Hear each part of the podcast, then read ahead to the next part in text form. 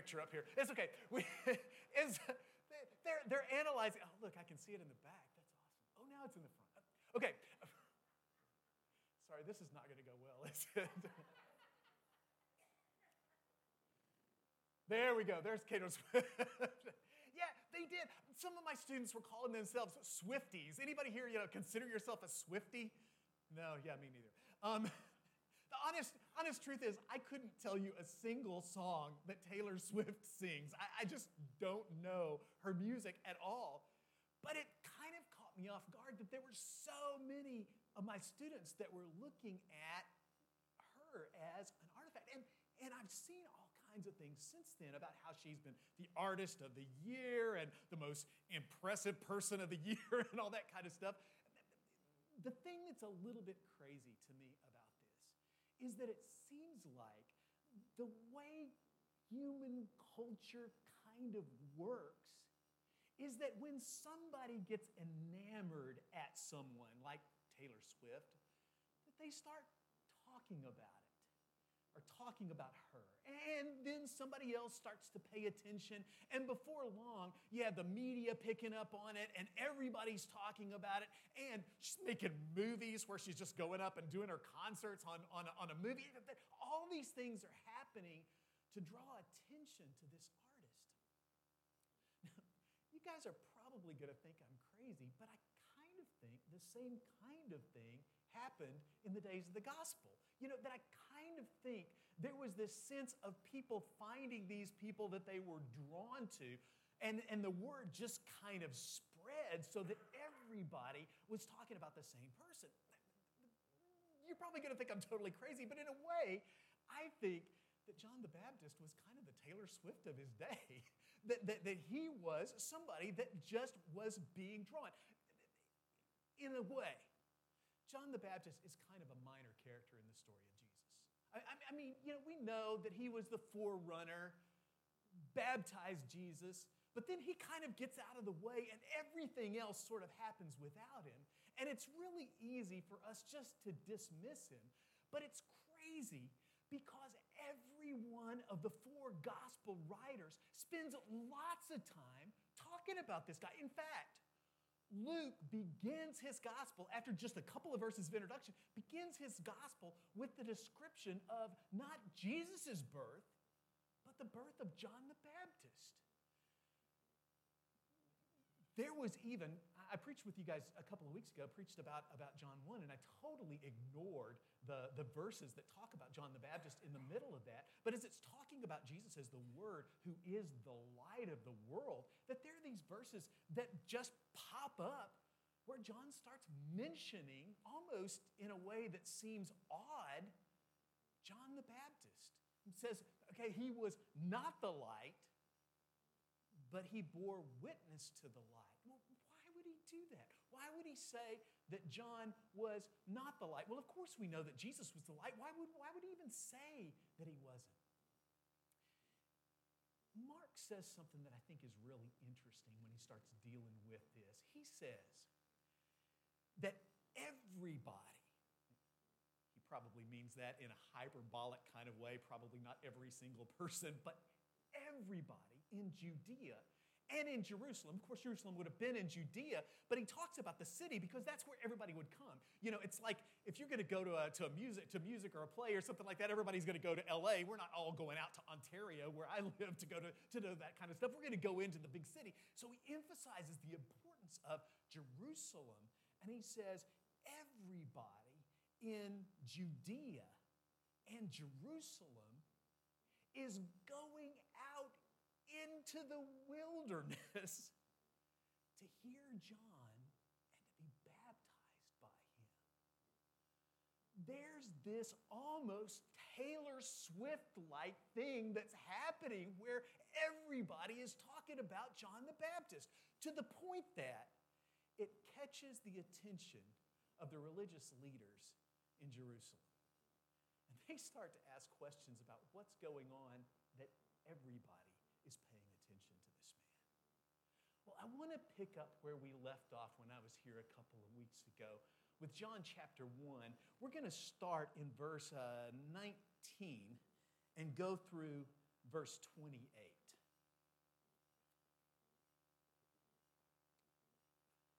John chapter 1, starting in verse 19.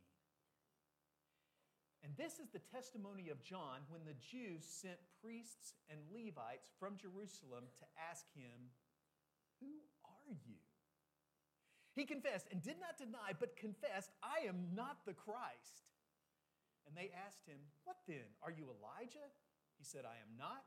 Are you the prophet? Are you the prophet? He answered, No. And they said to him, Who are you? We need to give an answer to those who sent us. What do you say about yourself? And he said, I am the voice of one crying out in the wilderness. Make straight the way of the Lord, as the prophet Isaiah said.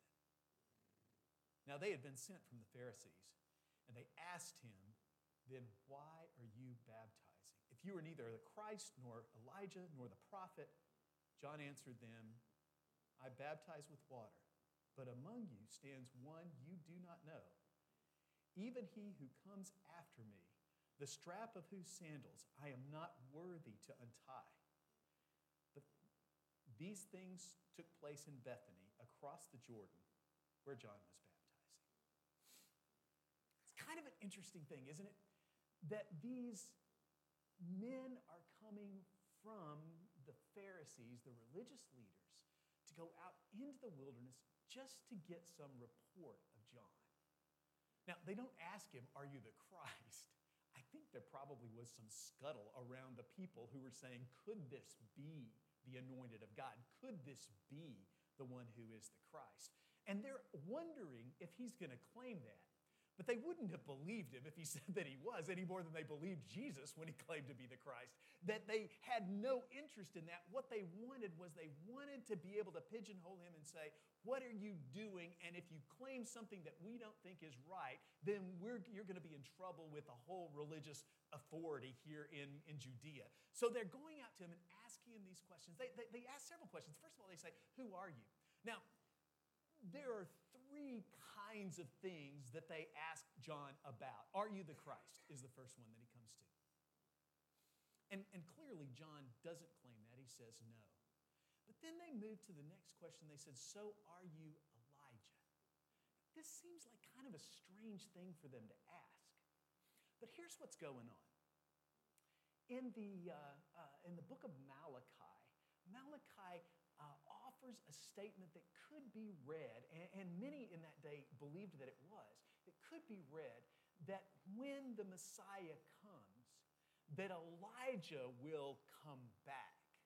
And because Elijah was one of the two people in the Old Testament that the Bible says didn't die, that he was taken up into heaven by a chariot of fire, that it made lots of sense to them to say, okay, so he's up in heaven with God, didn't die, he chariot of fire. So when the Messiah comes, chariot of fire brings him right back and he's going to come right back where he is. So they, they kind of thought that that was a possibility, that one of the ways that they would know that the Messiah was there was the coming of Elijah. So are you Elijah? No.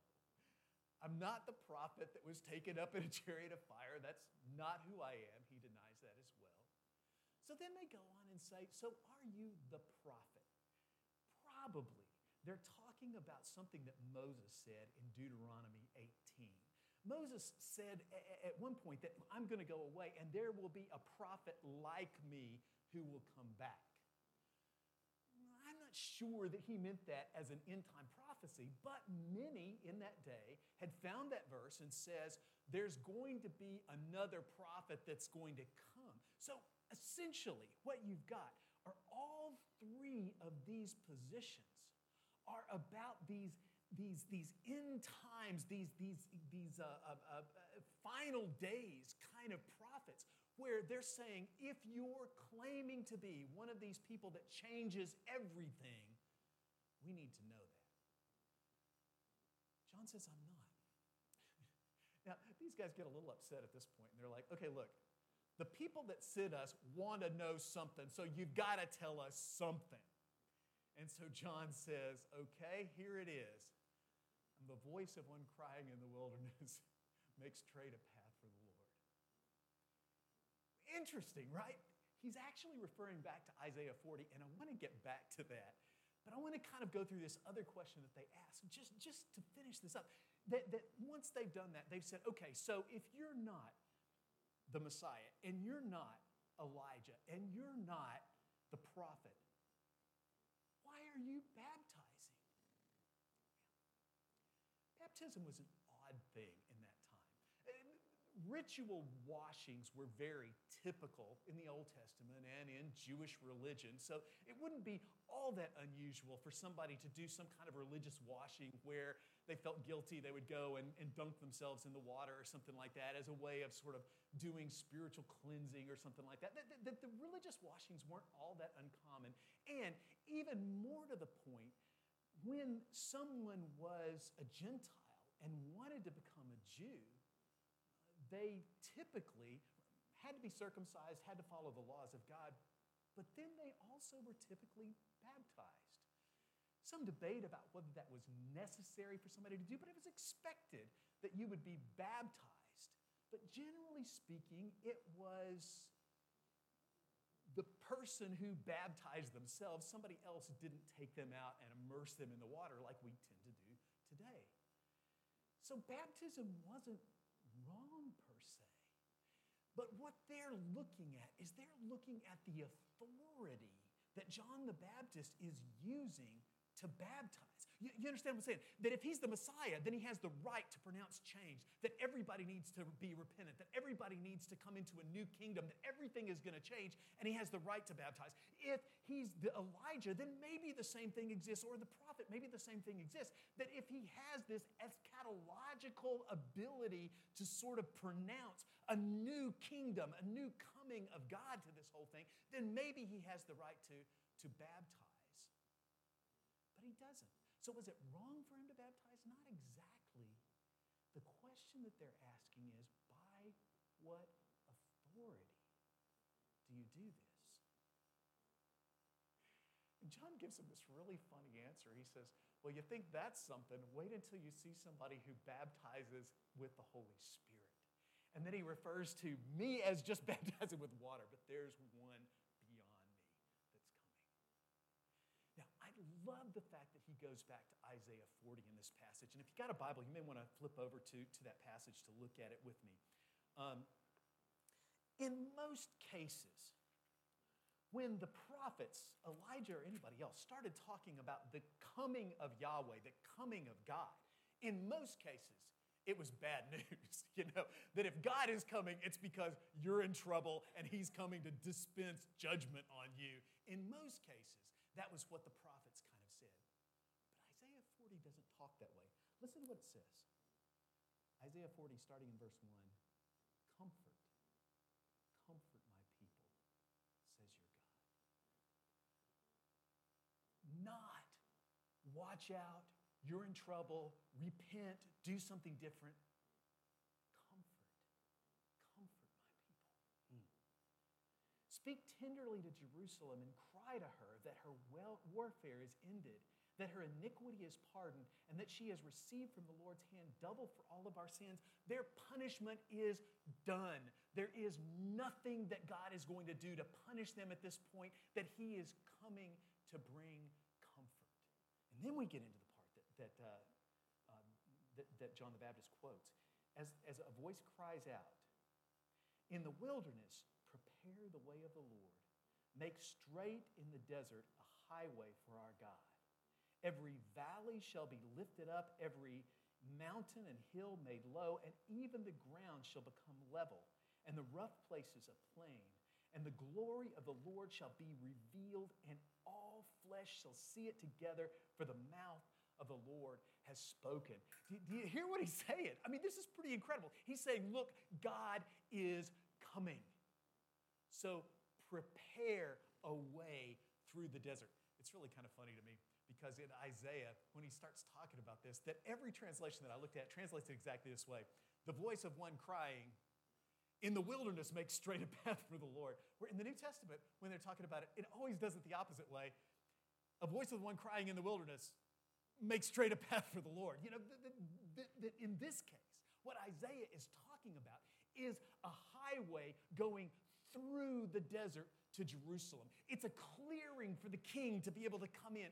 Obviously he's talking about figurative language here, but he's saying the mountains need to be blasted down so that there's no mountains that this path has to go over, that the king is going to be able to go straight in. The valleys have to be filled in so that there's no dips in the road for him to go in. The, the, the gravel is cleared out of the way, the path is smooth, that everything about this highway is designed so that the God who brings comfort can come to his people. And that's that John the Baptist is painting for us about Jesus. That his job is to make this highway smooth so that people will respond to the message of the Messiah. That the Messiah comes not to condemn us, but to comfort us.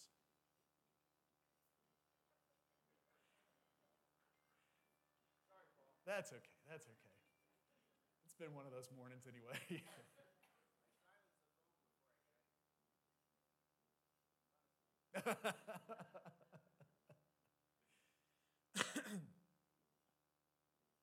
so, how does that happen? How does John, how does his message begin to prepare the highway, prepare the road, smooth the road? You know, certainly he's not talking about going in and you know knocking down the, the mount of olives so that there's a smoother path to come in. So so so what is he talking about? I like the way that luke describes it. Luke tells the people to be baptized because of repentance of their sin and then he tells them to live a life that acts out the repentance that they've come to. To live a life that does that. So Luke says then, there's this crowd of people who say, What should we do then? What are we supposed to do if this is the case? And John says, If you've got two tunics, give one of them to somebody who doesn't have one. Essentially, what he's saying is that there's a tendency for us to spend way too much of our time looking at our own needs provisions and our own stuff. And he says you need to pay more attention to the people that are outside that need your help instead of just hoarding things to yourself. That he's telling them, turn away from your sin and be more concerned about people than you are about things. It's a message that Jesus repeats over and over again. the funniest thing about this is that the crowd, it must include everybody, but all of a sudden the tax collectors say, okay, but what does it mean for us? now, I mean, you guys know the tax collectors were hated by the Jews, that they were reviled, that they were collaborators with Rome, that they were thieves, essentially, was the way that they made their money. And they came out to be baptized with John. Do you get the picture? That we have crowds of people, but it includes not just the average run of the mill fishermen and carpenters and that kind of stuff, but it includes tax collectors that are coming out and being baptized by John. They say, What shall we do? And he says, Don't take any more from anybody than you're permitted to take. That essentially he's telling them, You need to be fair, treat people fairly. And then, if that's not Luke says that the soldiers come out and say, What does this mean for us? Are just soldiers? Now, I don't think these are Roman soldiers. There doesn't seem to be anything in the context that would indicate that these were Romans that were coming out to see John the Baptist. It probably is either soldiers that belonged to the household of Herod, in other words, the palace guard for Herod, his soldiers, or it was probably soldiers that were temple guard, that, that those who were religious guards that were under the command of the Pharisees. That probably we're talking about Jews who were soldiers, not Roman soldiers at this point. Nevertheless, these soldiers come out and say, So, what does this mean for us? And John says, Don't use your position to take money from anybody else or to, to, to cause harm to anybody else. In fact, don't use your position in any way that would abuse the, the trust that you've been given. Essentially, he's saying you should not abuse your trust, but use your position to help other people, not to hurt other people.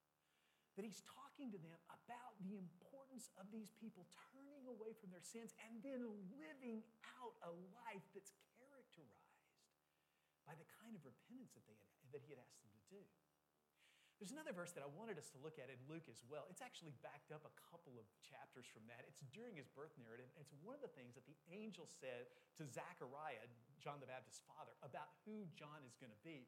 He says in Luke, Luke chapter 1, and he will turn many of the children, talking about John the Baptist, he will turn many of the, of the children of Israel to their. That these people who've claimed to be followers of Yahweh all their life, that he's going to turn their hearts to him.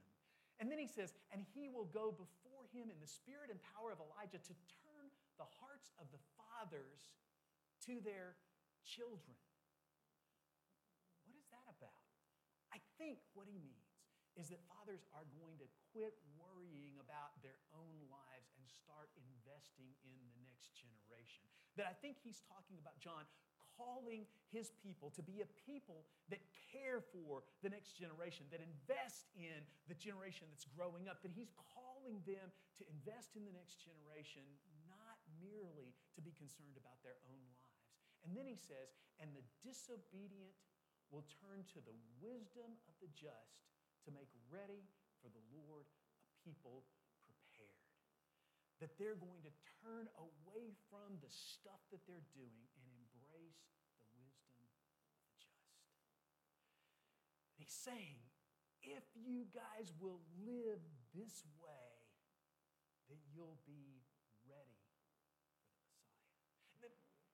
it's not so much the clearing the rubble off the roads that was important for the coming of the Messiah, but clearing the rubble out of their hearts that was important for them to embrace the Messiah. I, I, I'm, i think that this is, this is such an incredible message, and really, I think it's an important message for us too. Look, look we're at the cusp of moving into a new year of 2024. I don't know how much you guys have spent thinking about 2024, but I listen to too much talk radio, and all of a sudden it's just like scary stuff. Like this presidential election, we've got two contenders that are both pretty much hated by most people, and there's this, this discussion of what's going to happen, and it seems to be ripping the country apart rather than pulling us together in the way that we're doing that. That there's this animosity and contention that's happening that's even ripping churches apart, which is insane to me. And not only that, but we're seeing the uprising of global events all over the place, at least in some places, that are affecting not just those regions, Israel and, and Gaza or, or, or Ukraine or, or even Afghanistan, but we're seeing global conflicts that are drawing us into that kind of fire. like, like the Yemenis, a little, you know, people that are living on the edge of the Sinai Peninsula, shutting down traffic. Coming, this is just an crazy time in terms of global politics. And I'm not sure that having one president over the other makes any difference in that. And then there's this level of economic uncertainty that we live with that 2024 is looking like it's going to be a crazy ride for all of us. But I got to tell you, I'm not sure that those global situations are the most important things that we face. I, I told some of you guys over breakfast that, uh, uh, that my sister in law was diagnosed over Christmas with leukemia. Um, fortunately, it's treatable, but for the next five years, her focus is not going to be on what happens in the United States or what happens in Israel, but what's happening in her own body. And many of us are facing or may face situations like that. My friends, I just say this to say that in 2024, there is a desperate need for the Messiah. Maybe the message of John is an important message for us. Maybe in the way that John called the people there to clean the rubble out of their lives, maybe he calls us to do the same thing. The Messiah has come, and the Messiah has brought comfort, and he continues to be here, and he continues to bring comfort. But I think that our country is desperately in need of a movement where we would see the Messiah coming in, in, in, in, in force, coming with power, coming to move the lives of people. And I got to tell you that in every major movement of God that I know anything about, it didn't start with lots of lost people turning to Christ. It started with people who belonged to God. People kind of like the Jews that John was talking to, retuning their lives to Christ. I think that there is a desperate need for people like you and me to clear the rubble out of our own lives so that people can see Jesus in us, so, so, so that we're not just living a life like everybody else with a little less sin. That's kind of not what we're. But that we're living lives of dedication to Christ that causes us to be markedly different in the way that we act, in the way that we treat other people, in the way that we respond. That, that, that maybe, just like the angel told Zechariah about John, maybe the goal is for us to be investing in a new generation of believers who need to know that God loves them. Some researchers are calling this generation of young people the open generation because, frankly, they're open to pretty much anything. Now, the good news for us is that if that's true, that a vast majority of the number of young people in this generation are open to the message of Christ, that they're open to hearing about Christ, They're open to lots of things. But whether they respond to the message of Christ may have to do with how much we we share it, we live lives in front of them that causes them to be hungry to know the God that we serve. Maybe he would have us to retool our lives so that just as he told, uh, just as the angel told Zechariah about John, that we would move from being people who are just walking through life to people who are investing in the wisdom of the just. That we became, become a people who care more about the message of God than anything else. Maybe He's calling us to retune our hearts to Christ. 2024 may be a difficult year for many we need the preparation that John called us to.